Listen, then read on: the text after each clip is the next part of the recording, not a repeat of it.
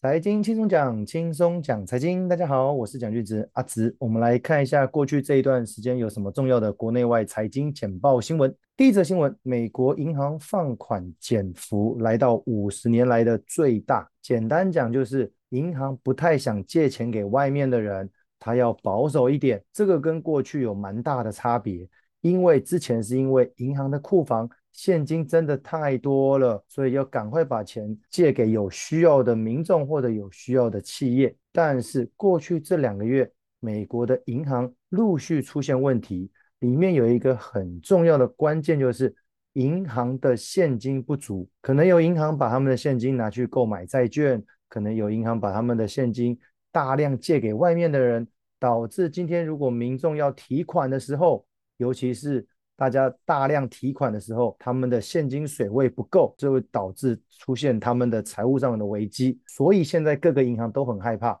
他们开始把借钱出去这件事情的脚步给放慢。我觉得这则新闻可以让我们的一般民众做一个很重要的警惕，就是我们个人在理财的时候，是否我们的现金部位也要稍微缓一些？现金部位是否也需要？要有保留一定的水位，不要把所有的钱都拿去投资，因为今天如果有一个风吹草动，我们的投资部位如果有亏损的话，到时你要变现，可能就变成是认赔卖出，哦，可能会造成所谓的挖东墙补西墙的问题。所以我们在整体的财务配置上面，有多少比例在投资，有多少比例是现金部位，有多少比重是在紧急预备金。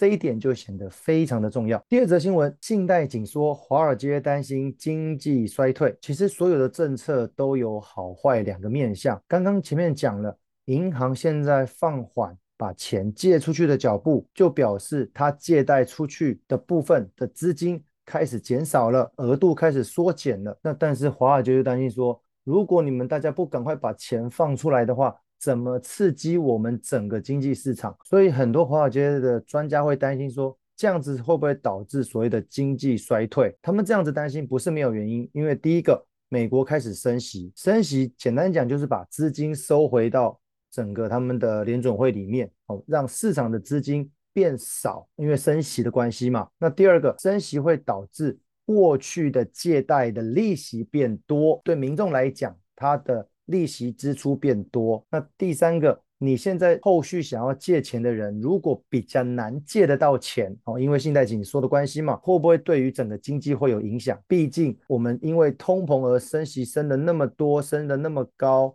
对经济本来就是会有打击的作用。那你现在又借不到钱，对未来的经济是不是打上一个问号？所以有时候这个信贷紧缩的这个政策，甚至于刚刚提到的升息的这个政策。都要小心的应对。再者，美国财政部长耶伦他批 OPEC 加这个组织在减产，油价会上涨。他批评这个组织说：“你怎么可以让油价减产？只有你减产的话，物以稀为贵，你价格变高。那偏偏石油又是整个通膨很重要的一个源头，油价变贵的话，我这个通膨是不是会持续？那有些人就想说：那你沙乌地阿拉伯为什么偏偏挑在这个时候要让油价上涨？”你是不是有图利俄罗斯的味道？因为俄罗斯现在在打仗，他现在没有什么钱。如果油价可以上涨的话，无形中对俄罗斯这个国家，他们本身在卖油的价格是否也有机会提高哦？所以这个对俄罗斯来讲好像是一个好消息。那你这岂不就是沙特阿拉伯跟在跟美国作对吗？哦，那再加上中国这边会不会暗地有在帮忙俄罗斯？不知道。所以慢慢的这样子就形成了两大阵营。那到底世界各国要站在哪一边？这个我们要后续要继续追踪下去。不过这个动作说老实话，的确是蛮诡异的。再者，全球经济成长恐怕下探三十三年的低点。过去每年经济成长，大家都在比看谁经济成长高，哦，成长的幅度比较大，哦，毕竟经济成长对一个国家来讲是非常重要的。但是因为通膨，但是因为升息，你什么都在涨，借贷的利息都增加，无形中就。抑制了整个经济的发展。刚刚也提到，华尔街担心经济会衰退嘛，所以有人预估，甚至接下来的三到五年，全球经济的成长幅度是非常非常的低，搞不好比通膨的数字来的还要低。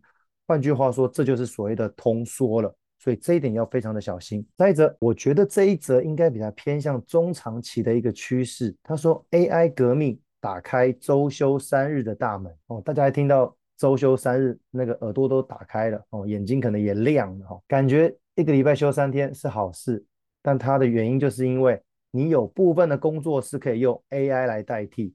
不过换了个角度想，如果你的工作可以用机器人、可以用网络来代替的话，你还有没有办法拿到那么多的薪水呢？哦，再加上今年最关键的一个 ChatGPT 的这个网络的技术的出现，未来有可能更多规律性的工作会被机器人取代。过去这可能只是一个口号哦，只是一个长远的趋势哦。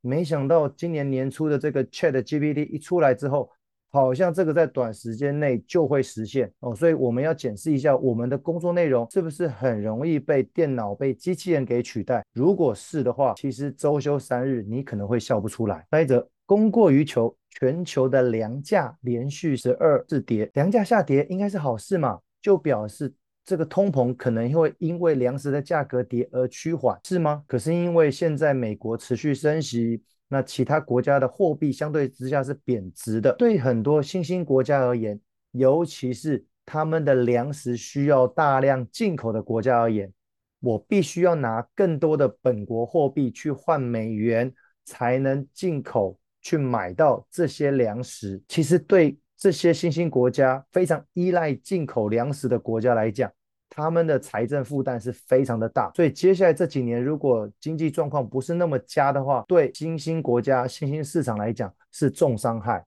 在投资的上面，我们可能要留意一下。再一个跟俄罗斯有关的，资本外逃冲击，俄国的卢布趴倒。其实因为战争的关系，也超过一年了。我相信很多外资原本投资在俄罗斯的，可能都撤离了。撤离的这样子的动作呢，其实在汇率来讲。对俄罗斯本国的卢布来讲是不利的啊，所以卢布会贬值。那不管怎么样，卢布贬值就表示该国的经济状况不佳。当然了，你在作战打仗，你的经济本来就不好嘛。未来俄国有没有可能让俄国的卢布跟中国的人民币互通有无？其实这个很难讲哦，因为经过这次疫情，已经没有什么事情是不可能的。那未来如果这个经济上面需要中国援助的话，或许他们也可以用人民币计价之类的哦，因为毕竟现在。卢布被这个美国这边给制裁嘛，不管是他们经济、他们的外汇市场都被美国给制裁，这一部分中国会不会助一臂之力？哦，这个也是我们持续后续要观察的地方哦。所以这也就是让人民币这个货币在全球市场慢慢增加它的那个流量，慢慢大家国际贸易用美元的部位慢慢的缩减哦，现在已经降于六成以下了。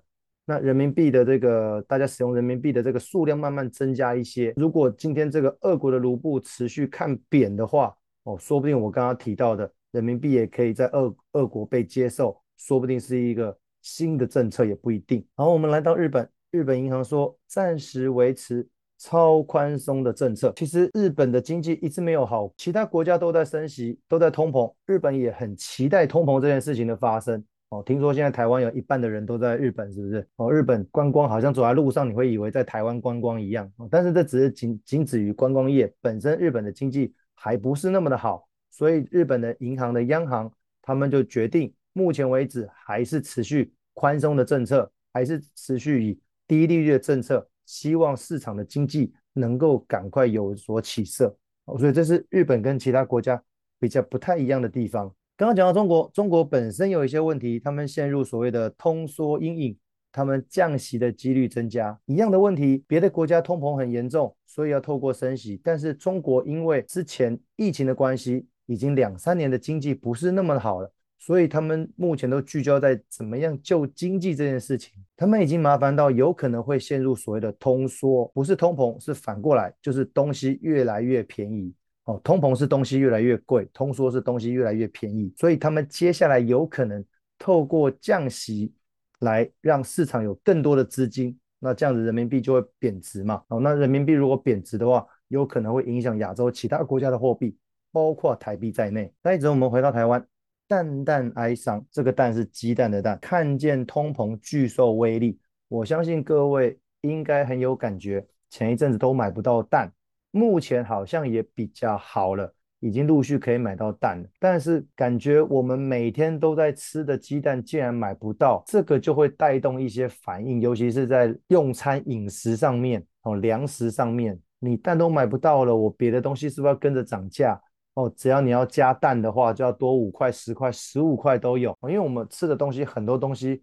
都有蛋的存在，这个东西在我们的这个通膨指数里面只占了千分之三，这个比例非常的低。但是对民众来讲，这个是每天的基本需求的东西，竟然买不到，而且就算要买的话，也是要弄一个很贵的价钱去买，那就会带动其他东西的上涨。所以他这篇才特别提到说，不要小看鸡蛋，虽然占我们通膨的那个指数的比例非常的低，但是这个后面会引发整个。通膨巨兽的苏醒，这个不可不慎。好了，CPI 增幅，台湾连续二十个月超过警戒线，超过两趴以上哦，所以这个也是央行很为难的地方。我接下来如果通膨没有压下来，在台湾这边，我们的央行是否要持续跟随美国，透过升息的脚步来抑制？但是我相信这个另外一面就是。很多房贷族、借贷族，他的利息成本的负担要更大了哦。这个连锁就会会不会影响到房市呢？影响到你偿还的其他的债务之类的哦。对未来我们一般民众的可动用的资金来讲是变少的，所以这部分要非常的小心。好，以上就是近期国内外财经简报重点新闻，希望大家能有些收获。谢谢大家。